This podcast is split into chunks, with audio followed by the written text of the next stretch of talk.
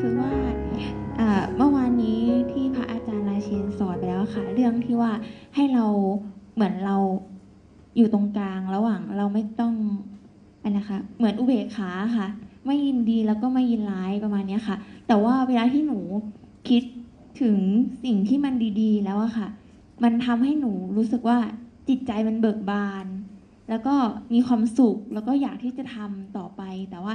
หนูยังไม่สามารถละ ความคิดดีหรือว่าอะไรอย่างเงี้ยได้ค่ะ ไม่แน่ใจว่าหนูเข้าใจถูกไหมอะคะที่พระอาจารย์สอนเมื่อวาน เรื่องไหน เรื่องละกุศลเจริญกุศลใช่ไหมละขั้นที่เอ่อสามทำจิตให้ผ่องใส ใช่ไหมไม่ไม่แน่ใจอะค่ะที่ว่าเราจะไม่เหมือนเราจะไม่เหมือนให้เราวางใจไว้ตรงกลางอะค่ะ แบบไม่ ไม่คิดในแง่ร้าย แล้วก็ไม่คิดในแง่ดีหรืออะไรประมาณเนี้ยค่ะหนูหนูไม่แน่ใจ อ่าอาตมาก็งงไปแล้ว เดี๋ยวนะคะอ๋อสองฝั่งค่ะใช่ค่ะสองฝั่งเราพูดถึงตอนเราภาวนา ตอนเราภาวนาวางใจแห่งการศึกษา เมื่อใดที่เราศึกษาเราจะต้องลดการให้ค่า กระบวนการภาวนาภายใน เราจะต้องลดการให้ค่า เพราะการให้ค่าคือการมีคำตอบ เราจะมีหมุดหมายของคำตอบของผลผลิตที่เราต้องการล่วงหน้า แต่กระบวนการศึกษาภายในกายในใจเราเนี่ย เราจะต้องลดคำตอบล่วงหน้าเอาไว้ แล้วปล่อยให้เหตุการณ์จริง ค่อย ๆ เป็นบทเรียนขึ้นมา ปล่อยบทเรียนขึ้นมา จึงว่าเราจึงต้องวางทั้งกุศลและอกุศลเอาไว้เบื้องหน้าเพื่อเป็นเครื่องมือศึกษา ที่เรียกว่าอุเบกขา เราจึงปล่อยให้ทั้งความคิดดีและความคิดไม่ดี เขามีโอกาสได้แสดงพฤติกรรมของเขา เพราะเราจะเรียนรู้และถอดบทเรียนจากพฤติกรรมของเขาทั้งสองฝ้า เพื่อไปสู่กระบวนการของการศึกษาที่เรียกว่าเจริญสติวิปัสสนาในทีนี้ในกระบวนการของการใช้งานก็จะเป็นอีกแบบหนึ่งนะ ถ้าเราต้องการการใช้งานอากุศลเพียบเลย มันพร้อมให้เราใช้งาน แต่ดอกเบี้ยมสูงนะ ใช่ไหม เราใช้งานอกุศลคิดไม่ดีสักครั้งหนึ่งเนี่ย คิดวางแผนที่จะหงุนหงิดกับเพื่อนน่ะ สังเกตไหมหงุนหงิดกับเพื่อนน่ะ มันจะวางแผนสารพัดเลยนะวิธีการที่จะเอาคืน แบบเขาไม่รู้ตัวก็มี แบบที่เราเอาคืนเขาเสร็จแล้วเราดูเป็นนางเอกก็มีนะ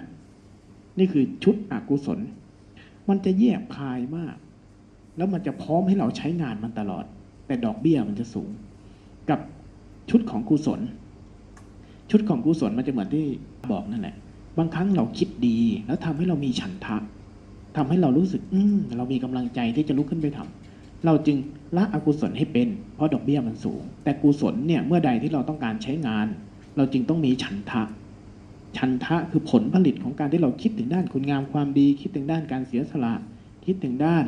ผลประโยชน์ที่จะเกิดขึ้นจากการเสียสละในสิ่งเหล่านี้ ใจเราก็จะมีกำลังในการฮึกเหิมลุกขึ้นมาทำคุณงามความดีต่อโลกมนุษย์ สิ่งนี้ละอกุศลจะเริญกุศล สิ่งนี้ควรทำให้เยอะในขณะที่เราใช้ชีวิต สติเอ่ยสมาธิเอ่ยสิ่งที่เราฝึกทั้งหมด ฝึกละฝึกความคิดฝึกละอารมณ์เนี่ย มันจะอยู่ชั้นที่สองขึ้นที่สามจเจริญกุศลและทำจิตให้ผ่องใส ถ้าเราทำชนิดที่สองเนี่ยไม่เป็น เราทำให้จิตเรา อาจหารหน้าเริงเบิกบานมีความสุข ยิ้มแย้มแจ่มใสกับภายในได้ พลังชีวิตเราไม่มีเนี่ย เราจะมานั่งรู้สึกตัวมานั่งศึกษากายศึกษาใจทำใจเราให้เป็นนักศึกษาในสภาวะอารมณ์ทั้งหลายเราจะทำยากมาก ลองสังเกตดูตอนเราเจ็บเราป่วยเนี่ยถ้าเราป่วยป่วยหนักๆเนี่ย เอาแค่เป็นหวัดก็พอเอานอนซมอยู่ผ้าห่มคลุมตัวเนี่ย เราจะรู้สึกอยากรู้สึกตัว อยากเห็นความคิดแบบที่เราทำวันนี้เป็นไหมมันจะทำยากมาก แต่ถ้าเรากำลังหันสาล่าเริงอ้าวสอบเสร็จแล้วเอ้ยเป็นโอกาสที่ดีที่เราจะได้มาร่วมกันทำเรื่องนี้ เห็นไหมกายใจเรามันสมบูรณ์แบบ มันจะทำให้จิตเรากุศลง่าย เราก็จะฝึกเรียนรู้ เข้าใจอ๋อเราคิดแบบนี้